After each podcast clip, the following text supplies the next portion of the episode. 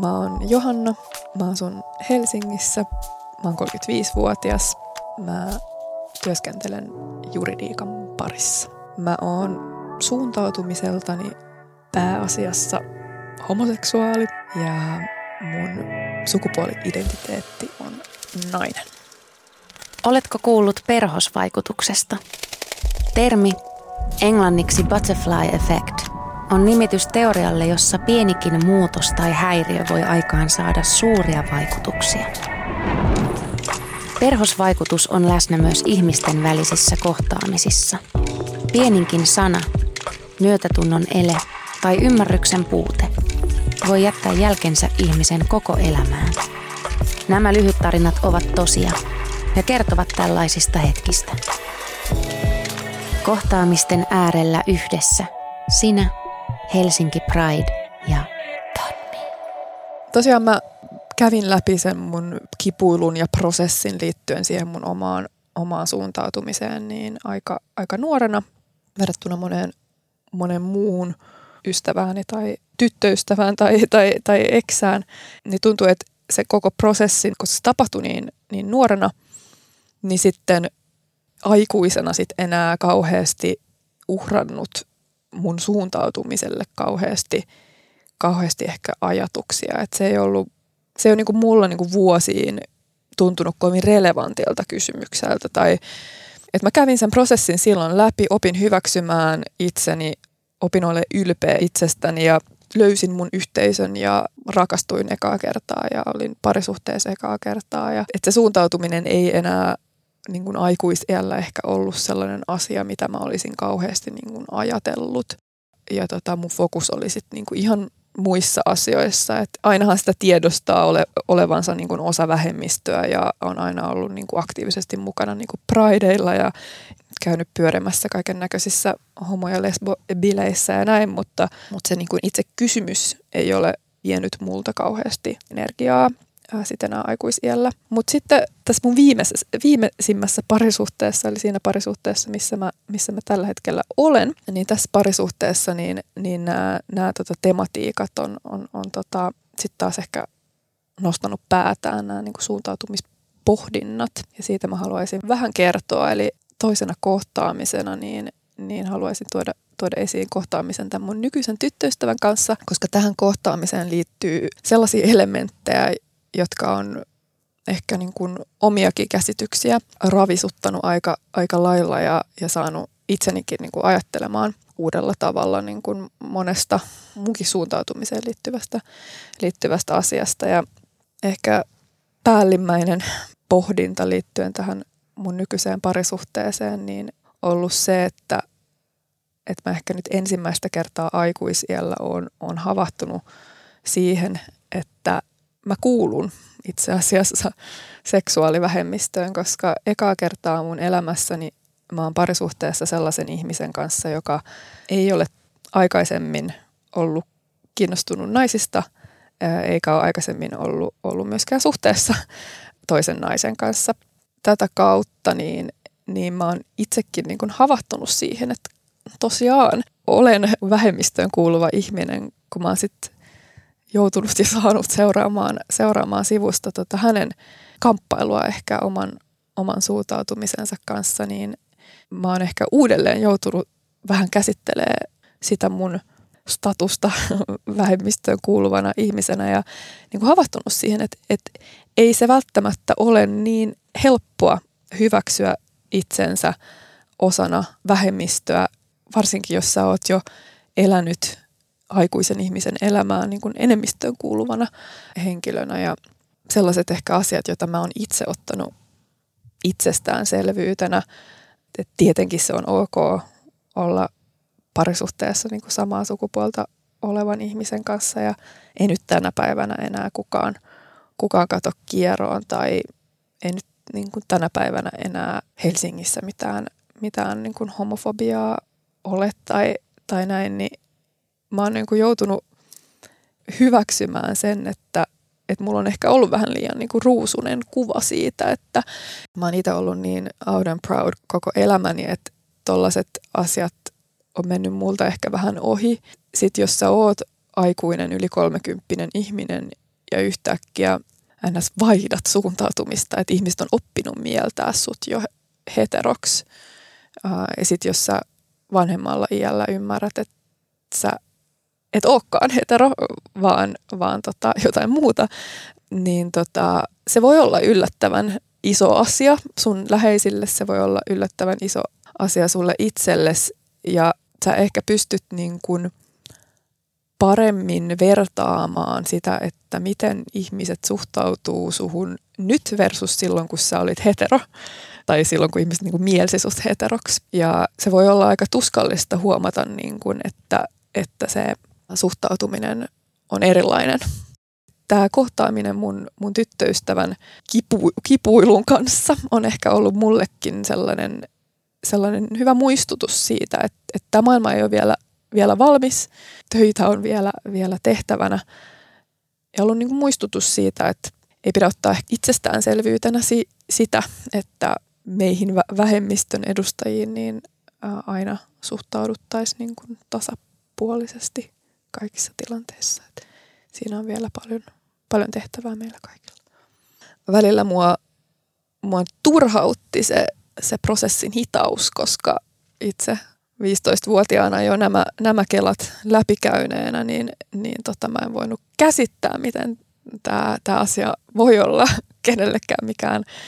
mikään ongelma. Mutta sitten sit mä jouduin ehkä hyväksymään sit sen, että mulla ei kerta kaikkiaan ole mitään niin kuin samaistumispintaa siihen tilanteeseen, missä,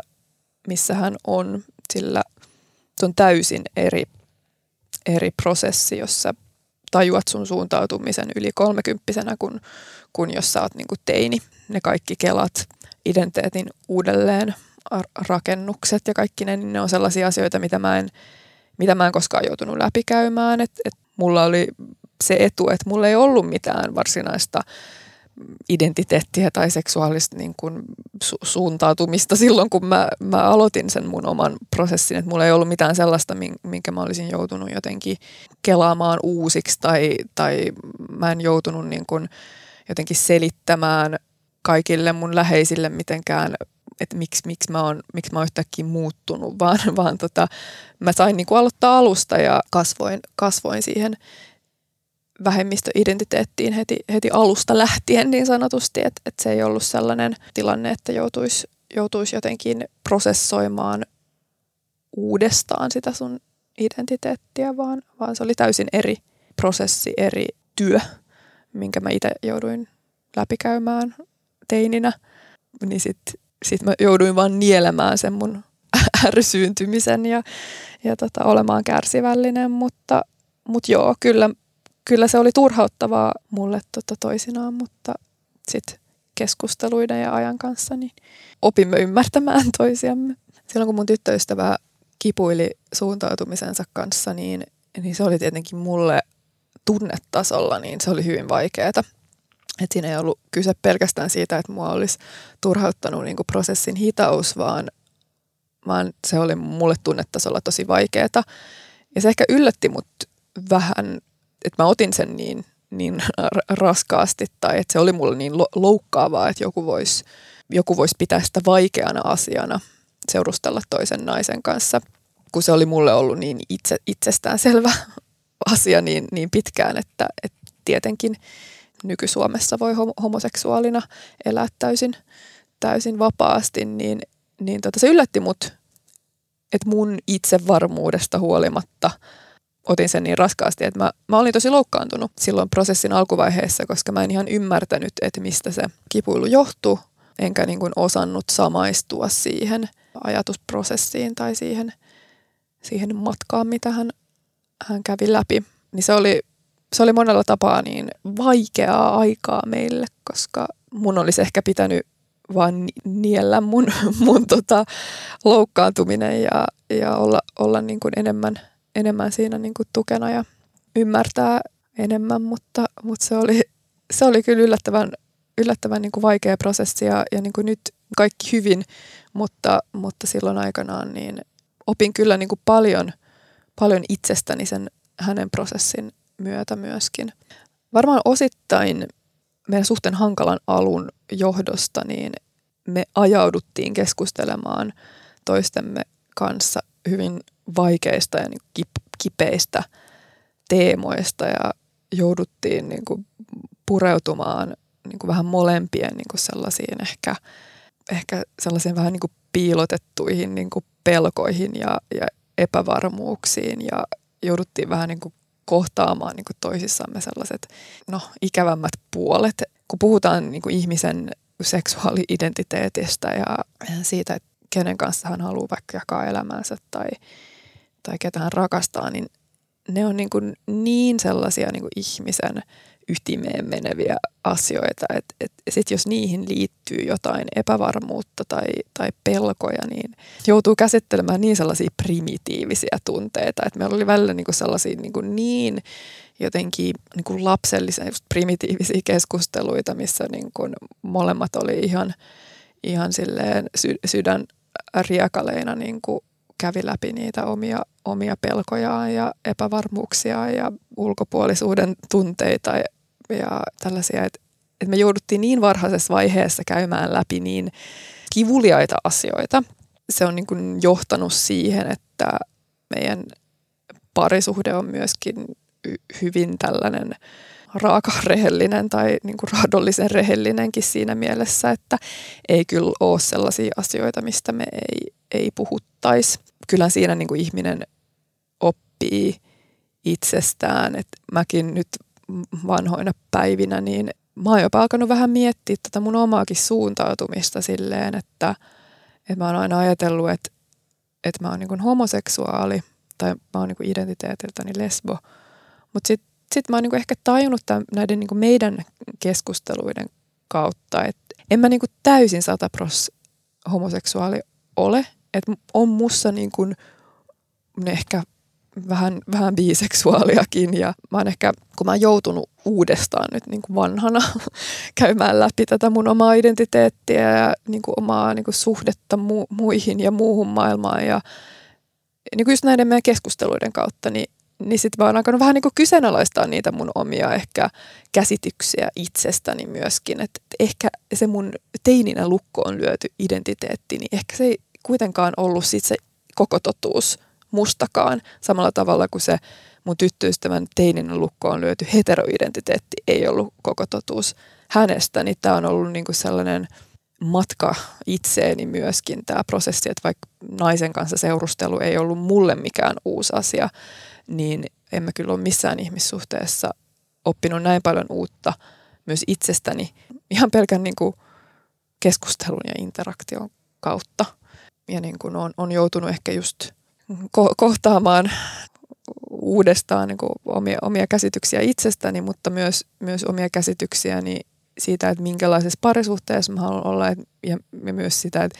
mitä mä niin esimerkiksi tavoittelen mun parisuhteella, että, että niin kuin haluanko mä mennä naimisiin ja haluanko mä niin kuin sellaiset prinsessahäät, mitä mä joskus niin kuin nuorena ajattelin haluavani ja ollaan jouduttu ehkä vähän, koska mun tyttöystävä on joutunut keksimään itsensä uudestaan, niin se on johtanut siihen, että mäkin hänen niin kuin rinnallaan on alkanut kyseenalaistaa myös niitä mun omia totuuksia, koska meillä kaikilla on kaiken näköisiä totuuksia, mitä me toistetaan, toistetaan itsellemme itsestämme ja ne ei, ne ei kaikki välttämättä pidä paikkaan sitten lopulta kuitenkaan.